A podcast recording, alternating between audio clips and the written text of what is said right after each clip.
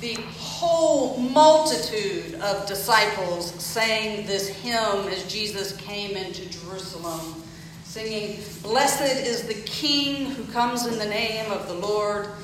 Peace in heaven, peace in the highest heaven, Hosanna. All of them that had followed him throughout the Galilee made this triumphant entry into Jerusalem. It's one of those stories that is important enough that it shows up in all the Gospels. So we think it probably really did happen that Jesus arrives at some point to some fanfare in Jerusalem. Whether the whole city took notice or whether it was just sort of a small group of his disciples following along making a ruckus is a little unclear. But that Jesus did enter Jerusalem before the events that take place of his arrest in this very dramatic way. The Gospels disagree a little bit on some of the details. If you notice, Luke doesn't say anything about palm fronds. They all involve Jesus coming in on a young colt. Um, and the point is, is that all of the Gospels, however they get Jesus there, are pointing Jesus to getting to Jerusalem.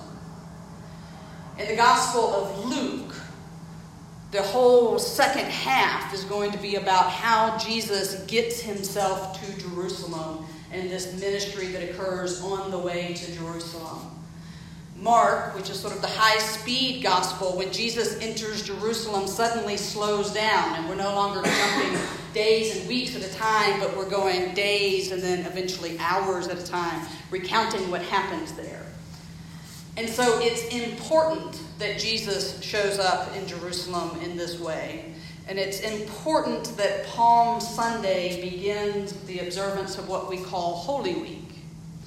We begin to, if we can, though sometimes the rest of the world makes it hard, to slow down a little bit, just like the way the Gospels slow down a little bit when Jesus finally makes it to Jerusalem. Because the things that happen in the Scriptures over these next few days are important to understanding what happens on Good Friday and what happens on Easter Sunday. And so Palm Sunday begins that journey. Now, it's not just about that we kind of reenact what goes on throughout Holy Week. We're not putting on a play to remember what happens, you know, 2,000 years ago, but it is an invitation for us to, to go on a journey ourselves.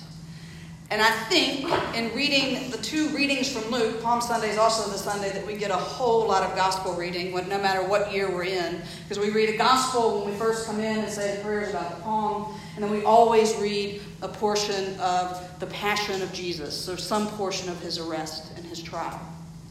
And Luke gives us a really interesting contrast between these two scenes, between how Jesus shows up and then how Jesus gets arrested and is ultimately killed.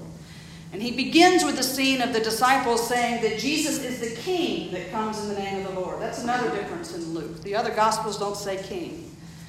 And Luke makes clear that it is his disciples that come in shouting this as he enters Jerusalem. And then Luke is going to make it very clear as the story goes on that those disciples that were once so brave to call him king suddenly begin to lose their nerve.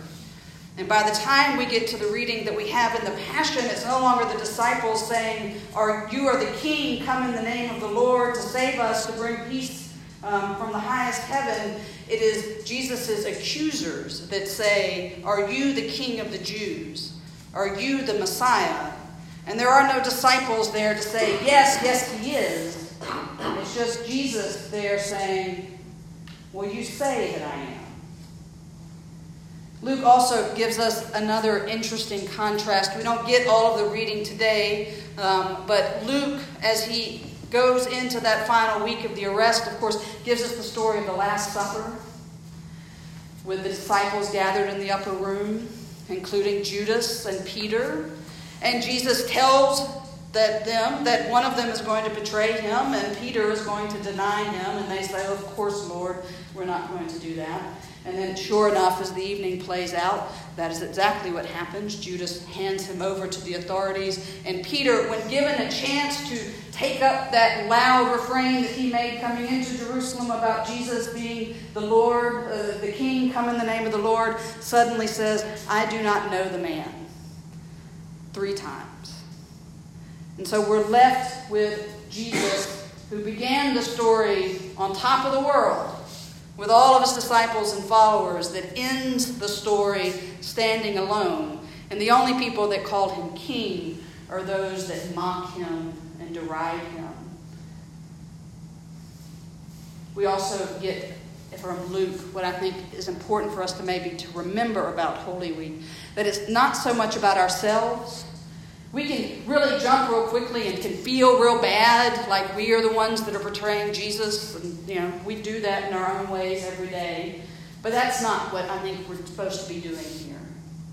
Luke offers us a vision of Jesus from the beginning to the end that's not necessarily concerned with him being king or Messiah or anything like that. It's concerned with him being faithful and obedient to God. From the temptation in the desert, when the devil took him up to the heights and said, Throw yourself down from here and the angels will save you. And Jesus said, Do not tempt the Lord your God, and I'm not going to do that. To the very end, when a different group of people say, If you are the Messiah, Son of God, save yourself, come down from there. He does not do it.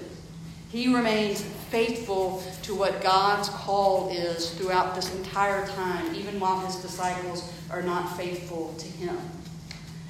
Luke wants us to know really wants us to know that Jesus that died on the cross is innocent. Pilate says it three times. After Jesus dies, the centurion says it. It's not like Mark, where the centurion looks up and says, Truly, this was the Son of God.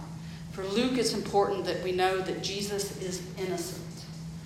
That what Jesus came to do had nothing to do really with the power struggles that everybody that wanted him to be involved with. He didn't ride into Jerusalem as the conquering king, unlike the Maccabees. He didn't come to answer the violence of the world with violence. He came to be obedient even unto death, and that he was innocent. This Holy Week, as we begin with singing hosannas, and as we go into those quieter moments later on in the week, as we remember the last night with his disciples, as we come to remember his death again on Good Friday, and as we make our way ultimately to the glorious celebration of Easter, I think it's a time that we can be invited to remember that even when we are not faithful, God's grace and love is faithful in spite of us. That Jesus, having been betrayed and cast out and handed over, continued to be faithful to the love of God that had been incarnate in his person. Our salvation doesn't come from anything that we do or don't do. It comes from God's graciousness and overflowing love and forgiveness offered to us through Jesus Christ. And this is a week where we can slow down and remember that and rest and take easy that it's not up to us to save ourselves. And thanks be to God for that. Amen.